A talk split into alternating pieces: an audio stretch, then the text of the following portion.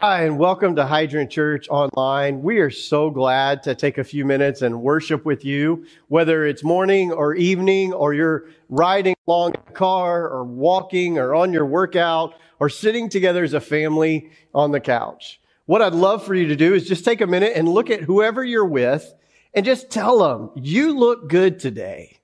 Go ahead. I'll stop. I'll wait. Take a look. Just say, you look good. Now, if someone just said that to you, I want you to look back dead in the eyes and say, who cares? Really? Who cares? Now, especially because this is on video, I can't see you. No one else can see you. It doesn't matter how you dressed, whether you brushed your teeth or fixed your hair, whether you're sitting there with oatmeal on your chin or not. It really doesn't matter. But Hydrant has always been this kind of place where we share grace with one another and allow people to come and search for Christ.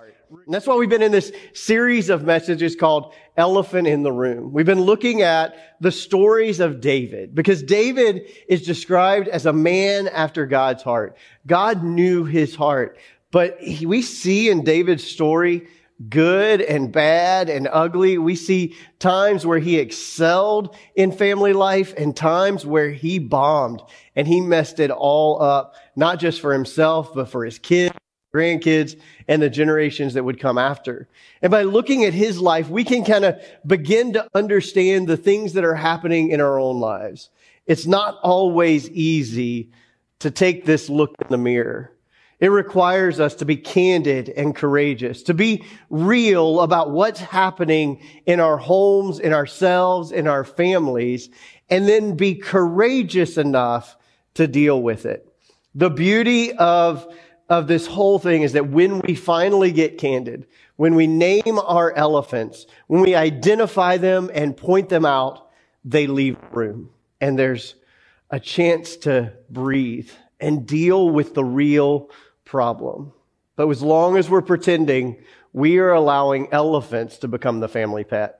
And many of us have. We've allowed, we've allowed addiction. We've allowed fear. We've allowed abuse. We've allowed insecurity. We've allowed belittling. We've allowed arguing. We've allowed so many things to exist in our families as those unspeakable things, the things that nobody's allowed to talk about, nobody's allowed to bring up. And we expect everyone else to walk on eggs around us because we, we refuse to deal with the elephants. So we challenged ourselves last week to be candid and courageous and begin to name our elephants. We want to continue in this series by, by taking a look at, at some of the most common elephants that exist within families today.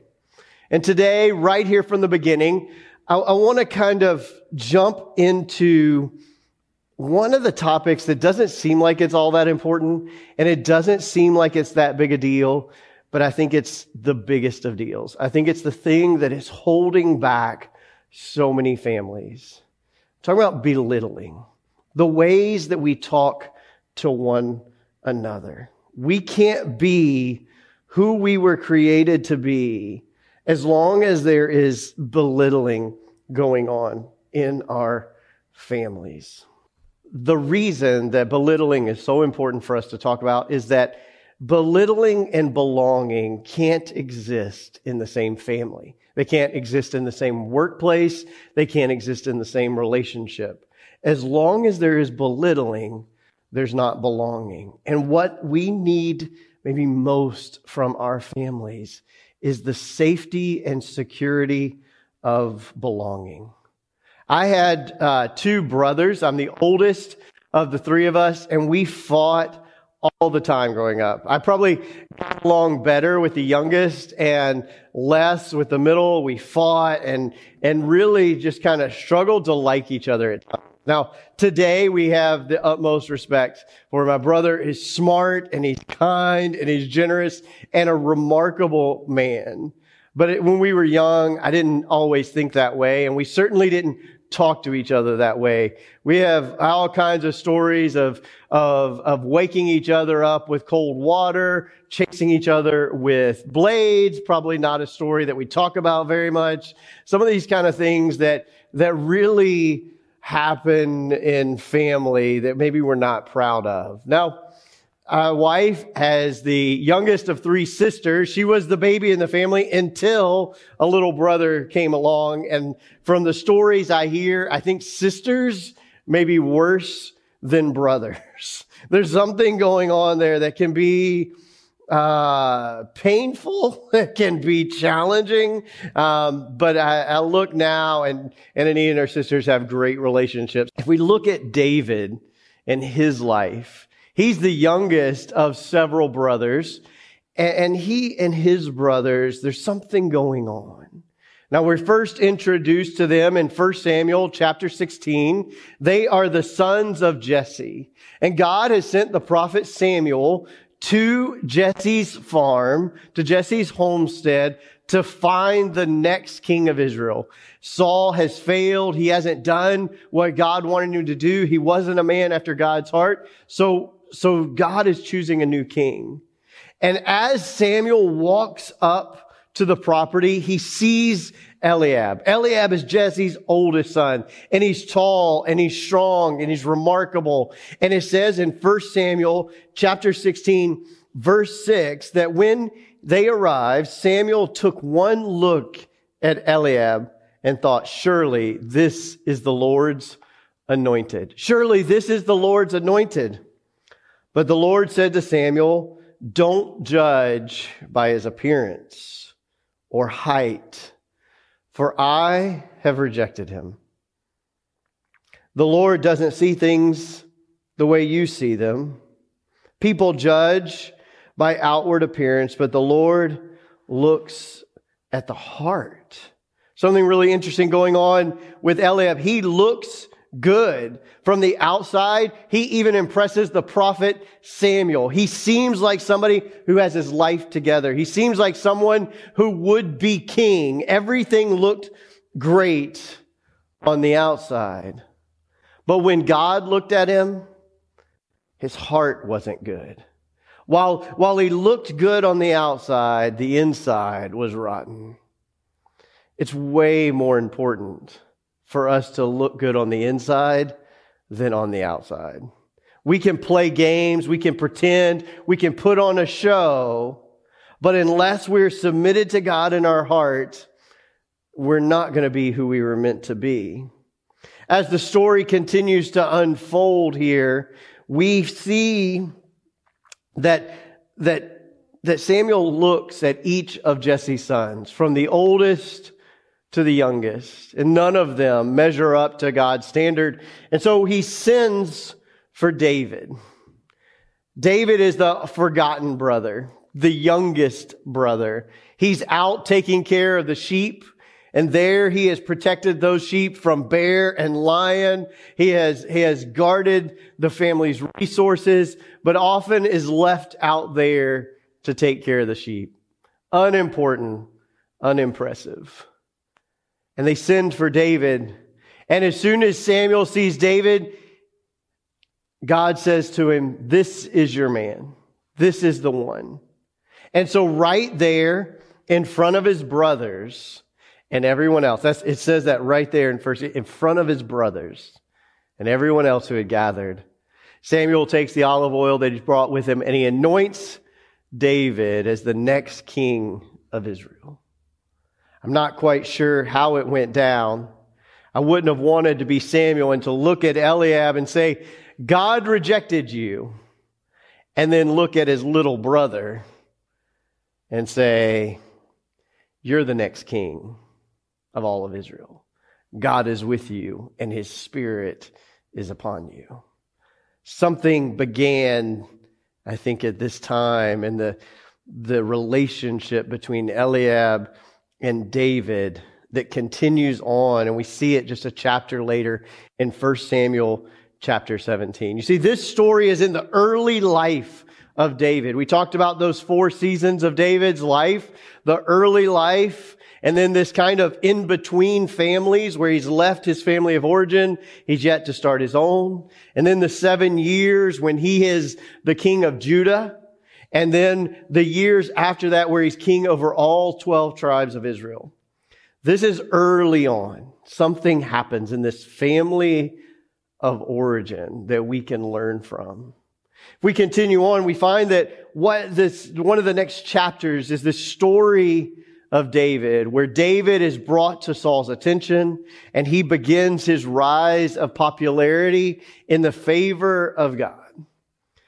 All of David's brothers have gone off to war now. And they stand there across a ravine as a giant named Goliath taunts the army of Israel with, with all kinds of threats. He mocks them and makes fun of them.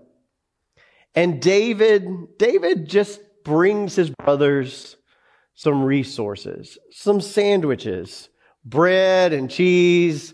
You know, who, who doesn't want a grilled cheese, right? Like you probably are thinking, that's probably what I want now. Good grilled cheese sandwich. Don't, you can stop the video and need, go make one if you need to and come back. We'll, we'll be here. Go make your grilled cheese and come back and you'll feel just like Eliab there on the battlefield as his little brother brought him bread and cheese and he hears. It says in chapter 17 that he hears Goliath mocking them and says, who is this guy? And why is he mocking them? And he asked some of the soldiers, Is there a reward for killing him? And here's what happens in chapter 17, beginning at verse 28.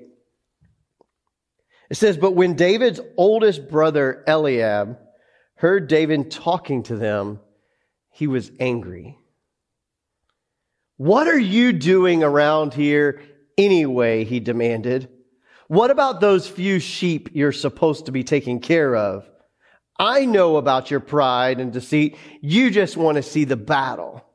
And it's in this moment he starts just cutting David down to size, belittling him. You've got a few little sheep to go take care of. What are you doing here? I know your heart. You're prideful and deceitful. You just want to see what's going on. You just feel like you need to be in the know. This, and you starts just mocking and just belittling and just cutting him down to size in front of everyone around him. And then David replies, what have I done now? What have I done to upset you this time? We see this kind of it kind of reveals this pattern that must have existed between them where David felt like he never quite measured up, was constantly being put down and belittled by Eliab. And he replies, I was only asking a question. He walked over to some others and asked them the same thing and received the same answer. And then David's question was reported to King Saul, and the king sent for him. This is some family ugly going on. It can go on in any of our families. It can go on between husbands and wives and parents and kids and siblings. This cutting people down to size. His brother just shut him down. Sometimes we have this tendency to just demean one another, to knock each other for our dreams or our ambitions, the things that we're good at or not good at. And we just have a tendency to be like Eliab. And I wonder sometimes what happened and where it begins.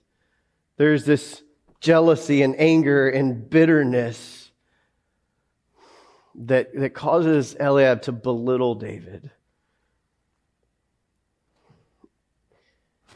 And I think that I think that if jealousy, comparison, coveting, any of that happens in the family, then it's going to lead, it's going to lead to us being ungrateful and blind and eventually belittling.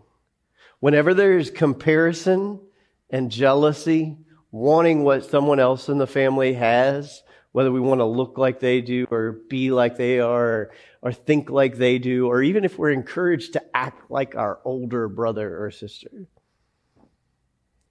then it's going to lead to being ungrateful. It's going to be, lead to blindness. It's going to lead to, to belittling. Think about this ungrateful for the people around us. Lack of gratitude, it always comes with comparison.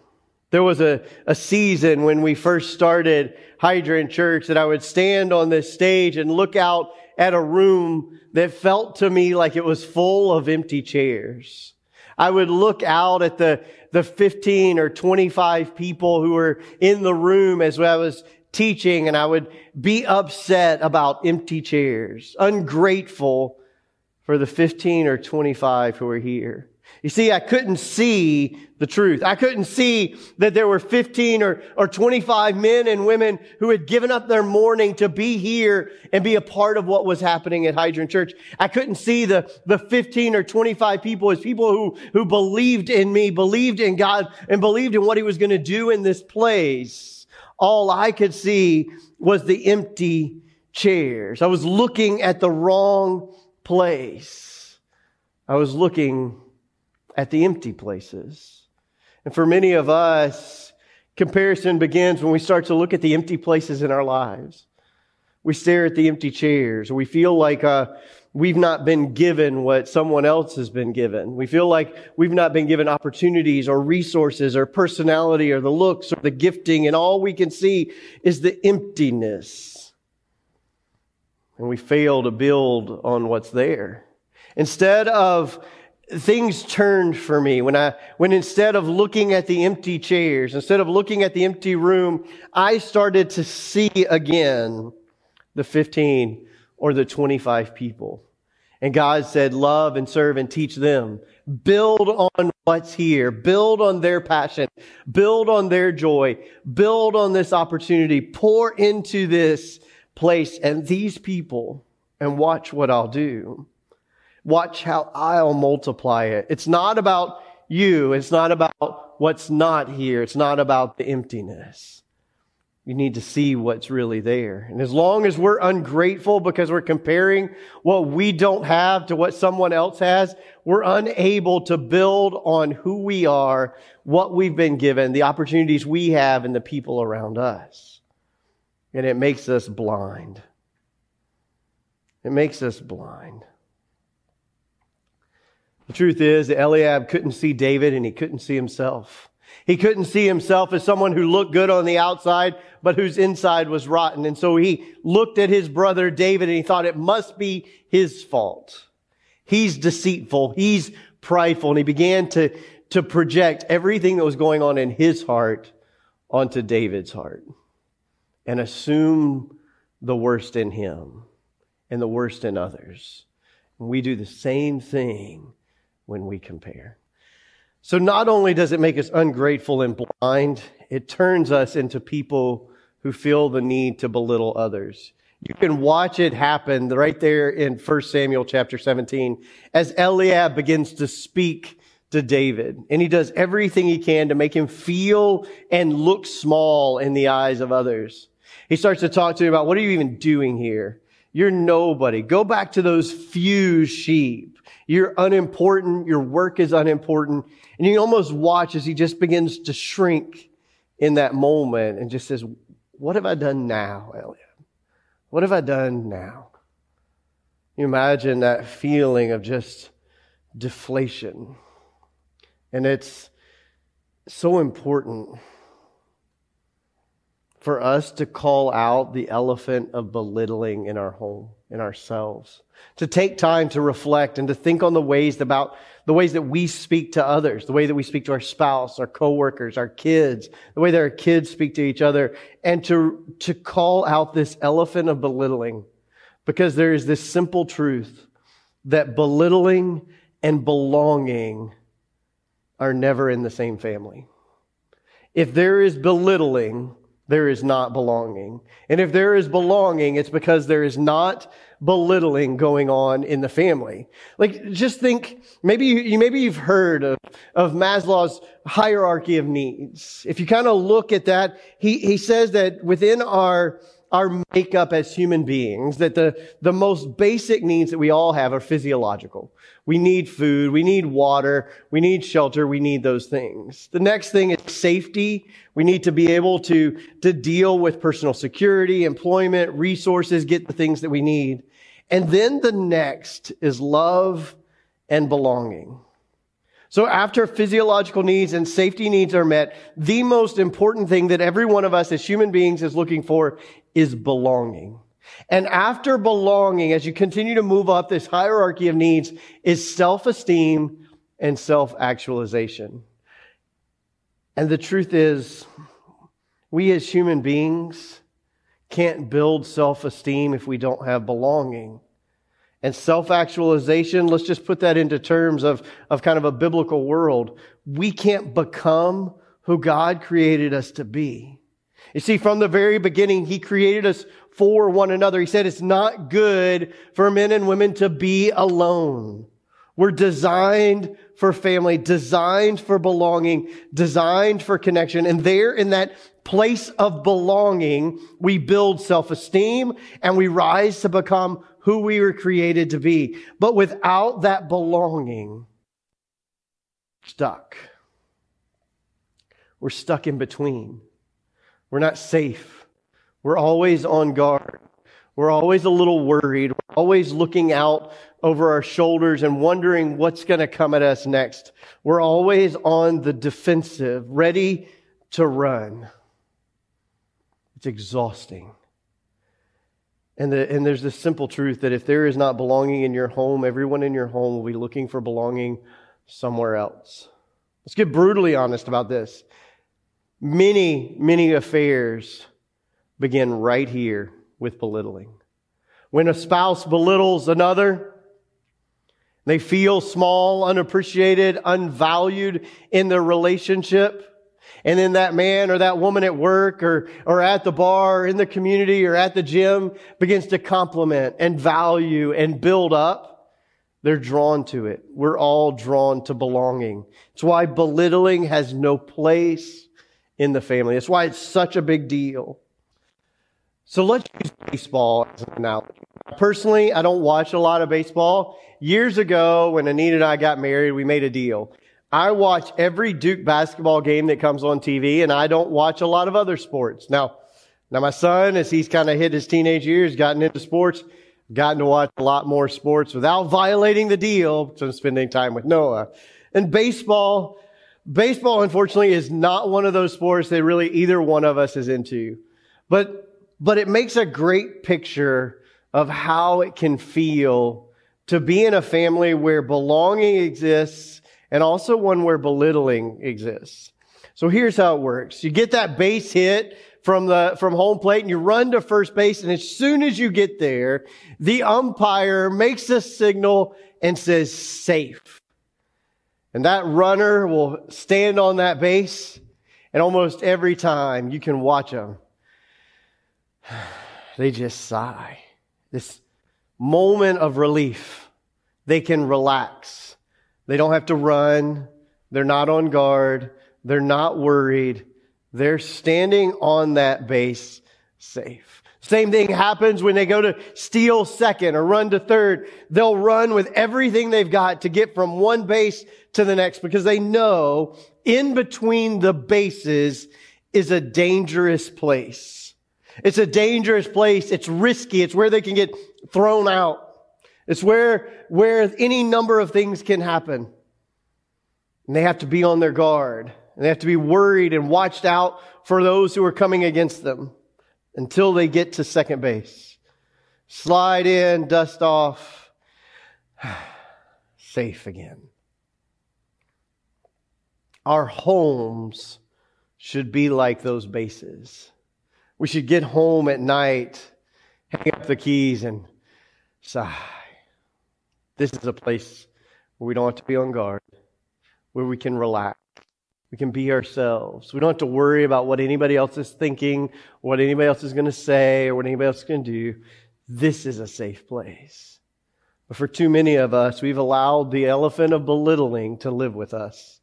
And that giant elephant is sitting on the base and we're stuck in between the bases now. We're worried. We don't know what's going to happen. We don't know who's going to say what, who's going to come against us, who's going to belittle us, who's going to berate us, who's going to attack us, what we're going to have to deal with. We're stuck, always living between the bases because we've allowed a giant elephant in the room. and he's taking up all the safe space.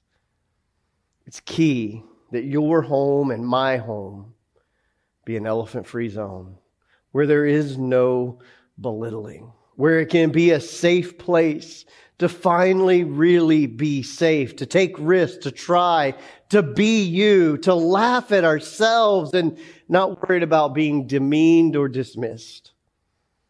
It's key to our kids being who they were meant to be, to our marriages being what they're meant to be, to our relationships, to our workplaces being what they're meant to be. There can't be belittling because it gets us stuck between the bases.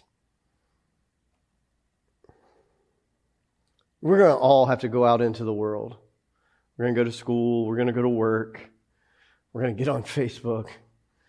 And we're going to have to deal with being on guard and watching our back and wondering who's going to dismiss us or demean us. We're having to, to fight to be heard. That shouldn't be the case when we get home. Our home needs to be that place that when we come home, it's safe. We can relax. We can let our guard down and prepare to go back out in the world. There is enough belittling and tearing down and dismissing and demeaning going on in the world around us. Our homes cannot be a continuation of that same thing. They have to be the safe places. And listen, if they're not, if your home is not a safe place, then everyone in your home is looking for it somewhere else. And they will do whatever they have to do to find it. It's built into our nature to look for that place, those people with whom we belong. And words are so powerful, right? I mean, as kids, we all kind of sing or say the whole sticks and stones will break my bones, but, but words will never hurt me. But deep down, even as children, we know that's a lie. We usually say it right about the time that somebody says something hurtful, and it does hurt us, and it does dig into us. Eliab belittled David, and he was ignoring the elephant in the room. Eliab's bitter heart, his comparison and his anger. David had been and he had been rejected. Then things get said and done, and nobody deals with them. Just ignore them. The elephant grows, and the belittling grows. Parents, we can unintentionally contribute to these comparisons, and we have to be careful and on our guard. We have to be courageous and deal with this elephant. Belittling is no laughing matter. James chapter 3 verses 5 and 6. Look, just take your Bibles and turn there. Use your, your phone or device or whatever's in front of you. James is there toward the end of your Bible. Hebrews, James, and look in, in chapter 3. Beginning at verse 5, it says this. A tiny spark can set a great forest on fire. And among all the parts of the body, the tongue is a flame of fire. It is a whole world of wickedness corrupting your entire body. It can set your whole life on fire. For in it, it can be set on fire by hell itself in our home, we don't have a lot of rules. My kids are still kind of young, but our goal is to never have a lot of rules. The rules are pretty basic right now. We tell the truth and we show each other respect. Really, they're just two components of, of the, the simple rule of love one another. Treat each other with love. When that's the case, we're going to be respectful and we're going to tell the truth. If you want a place of belonging, if you want your home to be a place of belonging, then you can't belittle others. You can't belittle their achievements or accomplishments. You can't belittle their emotions. You can't belittle their fears or their wounds or their hurts or their needs. If something has been done to them, you can't pretend like it hasn't happened. If something they've accomplished has, is, is brings them joy, you can't pretend like it doesn't matter. You have to be able to celebrate, enjoy, lift each other up. And as long as you belittle in any way, we are destroying the uniqueness and the beauty and who each of us were created to be and keeping us from rising up into that. There's this great story written by George Reavis in 1940 that I want to read to you. Just listen and, and let it kind of sink in as a reminder to value the beauty, the uniqueness, the, the contribution of each person in our family. It reads this way. Once upon a time, the animals decided that they should do something meaningful to meet the problems of the new world. So they organized a school. They adopted an activity curriculum of running and climbing, swimming and flying, things all animals do. To make it easier to administer, all of the animals took all of the subjects. The duck was excellent at swimming. In fact, he was better than his instructor. However, he only made passing marks in flying and was very poor at running. And since he was so slow in running, he had to drop his swimming class and do extra running. This caused his web feet to become badly worn, meaning that he dropped to an average mark in swimming. Fortunately, average was acceptable. Therefore, nobody worried about it except the duck. The rabbit he started at the top of the class in running, but developed a nervous twitch in his leg muscles because he had so much makeup work to do in swimming. The squirrel was excellent in climbing, but he encountered constant frustration in flying class because his teacher insisted that he start from the ground up instead of from the treetop down. He developed cramps from overexertion, so he ended up with a C in climbing and a D in running. The eagle, the eagle was a real problem. He was severely disciplined for being a nonconformist. In climbing class, he beat all of the others to the top, but insisted on using his own way to get there.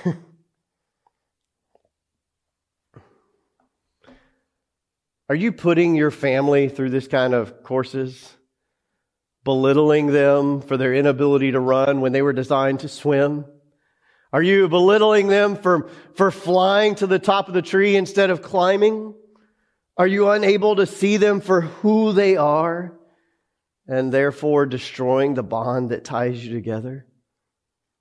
Belittling, belittling needs to be called out, named, and dealt with. Find the root. What comparison, what bitterness, what hurt, what wound is hiding beneath there that is causing us to belittle. Listen, we can't allow this in our family. We can't allow this in our relationships. We can't allow this in our church. Hydrant is not one of those churches that is going to sit back and belittle other churches in town. Instead, we're going to find ways to partner together. This is a no belittling zone. We need to name this elephant, joy in who we are, and laugh. Laugh at ourselves. Get honest about who you are. Like, just get real, get candid. Recognize that, that you are wonderfully made with incredible gifts and strengths that are remarkable, incredibly beautiful things. But there's some quirks. There's some oddities. There's some things that you do that are just not great. And that's okay. For instance, I, I sing at home in the mornings when, when I am energized and ready for the day and no one else is. I'm singing good morning. I'm singing everything. I'm singing while I cook. My kids have even kind of mocked me and like, dad, I think you were gifted to teach, not to sing, but I'm going to sing anyway. It's one of those things. It's just odd. I mean, look, Jeff Foxworthy, Jeff Foxworthy has gotten rich by telling jokes on his own people. You might have heard a few of them. You might be a redneck if. The funny thing, I was at Starbucks of all places the other day. Actually, it was all the way back at Christmas. And I'm, it's, it was the Sunday of our ugly sweater contest. And I am, uh, going there to pick up coffee on the way. And I'm, and I have my ugly shirt on, which is a fish Santa hat and reindeer with fishing rods. This hideous thing. And, and I'm, and I stop. And the lady asked me out of the blue, I've never been asked this question. She asked, so you got a beard, a truck, and you're wearing a shirt with a fish. You must be a redneck. So maybe you're a redneck if you wear a Christmas shirt with a fish on it. You might be a redneck if you still have that fish that talks. We're going to leave it at that and not go down that road because we could all get a little bit lost. But maybe you want to look some up and, and share with your family your favorite, you might be a redneck joke. But the truth is just that. We need to be able to laugh at ourselves. Can you do that in your family? Can you laugh at yourself? Can you laugh at that weird dance that you do every time you get happy? Can you laugh at your songs? Can you laugh at, at the one, at, at being clumsy? Can you, can you laugh at losing your keys? Can, can you laugh at those things? The truth is, if we're willing to share our faults and our, and our failures and our laughable moments, it doesn't separate us. It endears us to one another. You and I, we get to choose.